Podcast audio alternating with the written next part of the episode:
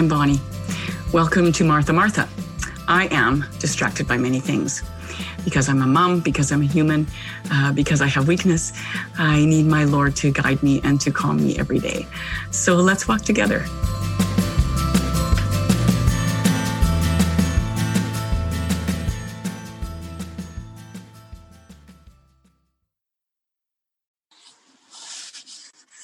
Good morning.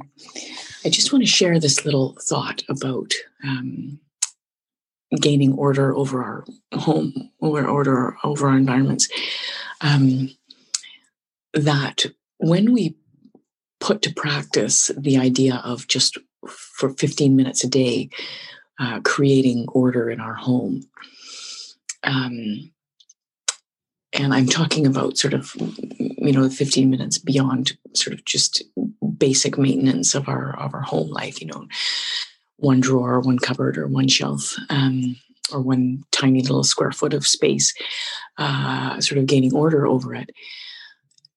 What what happens is we we start to develop a, a discipline, right? And when we develop a discipline, we are actually practicing virtue right? Virtue is the is the intentional practice of a good right? And this kind of discipline to to make ourselves do a thing for 15 minutes or make ourselves fast or or um, offer something good to God is a discipline.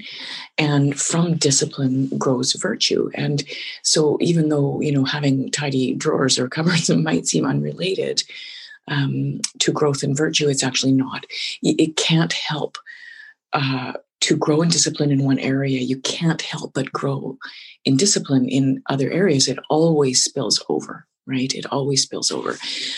And the other thing that spills over is when we become accustomed to and uh, able to create beauty and order um, in small places in our home, we desire more of it, right? Beauty is something we, we always desire more of, like when, uh, you know, back to the analogy of sort of when we you know, empty our kids' room out and clean it up and make it all tidy and beautiful.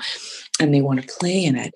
And we want more of it. So the more of our life we capture, the more we desire, and the more we capture order in our life, the more we desire order in our life. And so, you know, it really can't help but spill over into areas of virtue and creating beauty, not just in your physical space, but in your uh, in your mind, in your activities, um, in the way you spend time, the way you spend money, the way you homeschool your kids, whatever it is you do, the desire for beauty grows with every every inch of traction that you gain, right?